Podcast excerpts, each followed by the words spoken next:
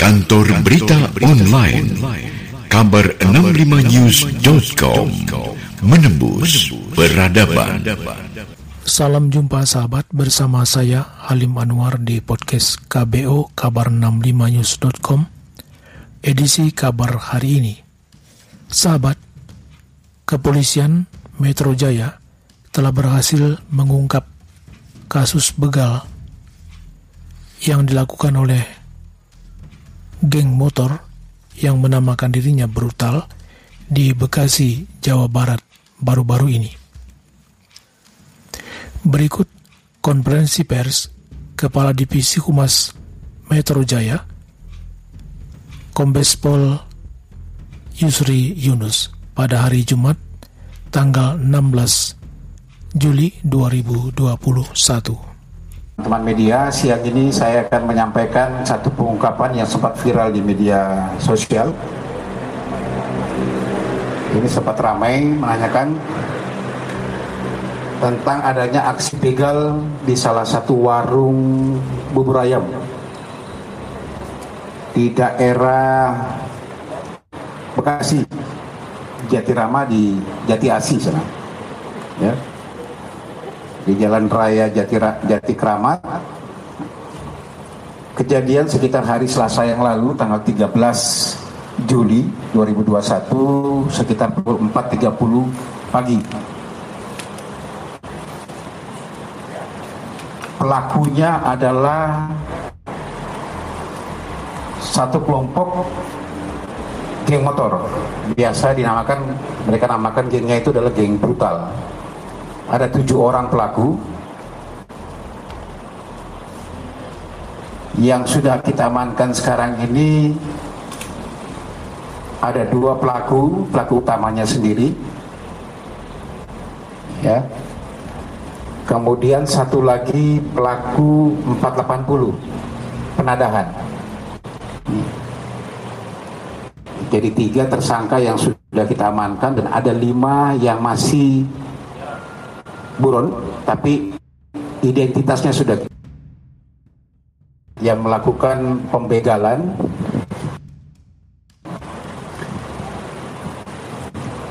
Ini awalnya adalah pada saat korban saat itu sedang ngopi di warung kopi atau warung bubur tersebut di Jalan Jati Keramat tersebut sekitar pukul 4.30 muncul sekelompok anak dengan tiga motor sekitar tujuh orang.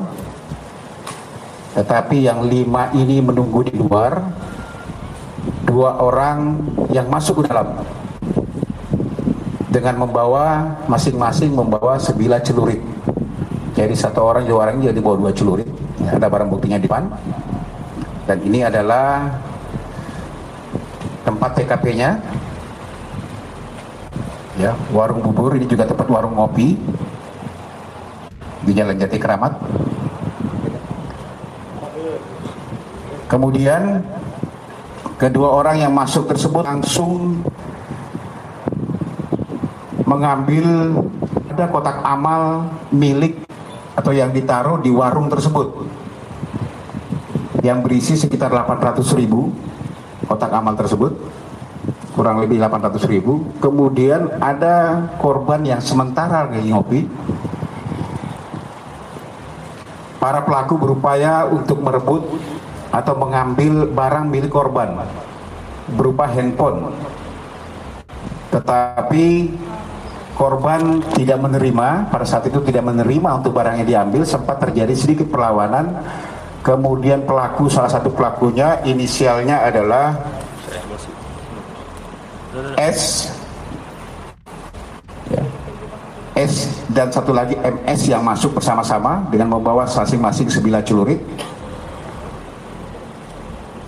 Karena dengan paksaan korban berteriak minta tolong. Untuk memanggil warga yang lain yang di luar daripada warung tersebut. Tanpa menunggu lagi saudara S ini melayangkan celurit tersebut ke dada korban. Ya korban sehingga terjadi robek yang cukup panjang tembus ke dalam yang mengakibatkan korban setelah dibawa ke rumah sakit meninggal dunia. Dua pelaku ini kemudian merebut handphone milik korban dan melarikan diri. Kemudian handphone tersebut dijual kepada saudara D yang 480. Ada tersangka yang satu kita amankan dengan harga satu juta rupiah, tetapi baru menerima 500 ribu. Ya. Informasi yang kita terima teman-teman respon kemudian bergerak sekitar pukul satu siang mengamankan satu tersangka awalnya yaitu saudara MS ini yang pertama diamankan di sekitar rumahnya pada saat itu kemudian MS ini yang sama-sama masuk ke dalam dengan membawa celurit. Setelah itu pukul 18.00 besoknya ulangi malamnya pukul 13 tanggal 13 sekitar tengah malam berhasil mengamankan saudara D sebagai 480 yang membeli handphone tersebut. Besok harinya baru mengamankan saudara S ini adalah pelaku utama yang membacok si korban. Ini ditangkap di rumahnya di daerah Pondok Gede, kemudian saudara MS ini di Jati Bening, dan saudara D ini ditangkap di sekitar daerah Jakarta Timur, daerah Pasar Keramat. Lima pelaku lain sudah kita kantongi semua identitasnya. Ini masih kita lakukan pengejaran karena mereka memang satu komplotan geng motor yang biasa namanya geng motor brutal. Hasil pemeriksaan awal kondisi seluruhnya pada saat itu dalam keadaan mabuk, habis minum minuman keras sehingga timbul keberanian katanya dan memang melakukan tindakan ini untuk mencari uang untuk melanjutkan lagi dari hasil penjualan ini kemudian dipakai lagi untuk pakai membeli minuman-minuman keras. Kami masih dalami dan melakukan pengejaran terhadap lima tersangka yang lain. Ya, dua kami sampaikan segera menyerahkan diri karena nama-namanya sudah ada semuanya. Kami akan kejar sampai mana pun. Sementara ini kami persangkakan di pasal 365 dan pasal 480 KUHP ancamannya adalah 9 tahun dan atau 15 tahun penjara. Karena korbannya meninggal dunia. Ini mungkin teman-teman semuanya yang perlu saya sampaikan di masa pandemi COVID-19 ini masih saja ada para pelaku-pelaku ini, pelaku-pelaku jalanan. Ini terus nanti akan kita tidak lanjuti dengan kita lakukan patroli-patroli di daerah-daerah yang memang kita anggap rawan. Ya, karena masih tim setiap Polres juga masih ada tim-timnya masing-masing kejahatan-kejahatan jalanan ini perlu kita antisipasi termasuk di dalamnya adalah pencurian kendaraan bermotor termasuk begal seperti ini ini sempat viral di media sosial. Mudah-mudahan kelima pelaku yang sekarang menjadi daftar pencarian orang kita akan kita temukan.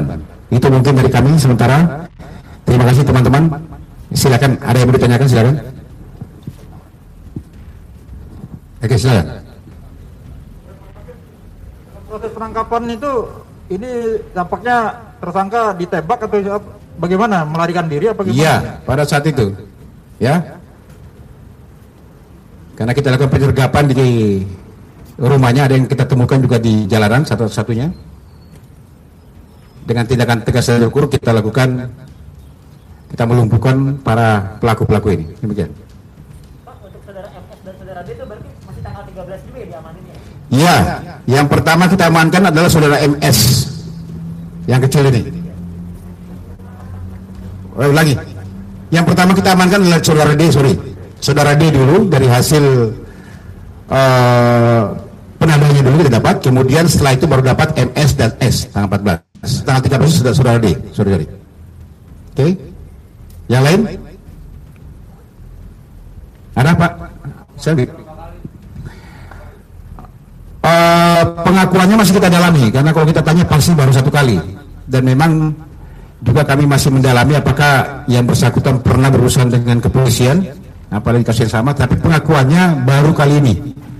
Tapi memang mereka adalah geng-geng motor yang biasa ulang-ulang di jalan. Sebelum melakukan kejahatan ini mereka sempat minum dulu dengan kondisi mabuk. Ya oke? Okay? yang lain silakan. Cukup? Oke okay, silakan. Status mereka itu apa pak? Apa mereka, apa mereka pekerja apa pengangguran rata-rata pengangguran tapi ada yang satu memang saudara MS ini adalah biasa kerjanya ngojek dia ngojek di daerah tersebut. Tapi mereka satu geng kumpul-kumpul mereka semuanya. Demikian kabar hari ini. Kita akan jumpa kembali dengan kabar-kabar lainnya di lain waktu dan lain peristiwa. Apabila Anda ingin mendapatkan berita-berita terkini, jangan lupa klik situs kabar65news.com. Akhirnya, saya Halim Anwar pamit undur diri Terima kasih atas perhatian Anda dan sampai jumpa. Kantor Berita Online kabar 65news.com menembus peradaban.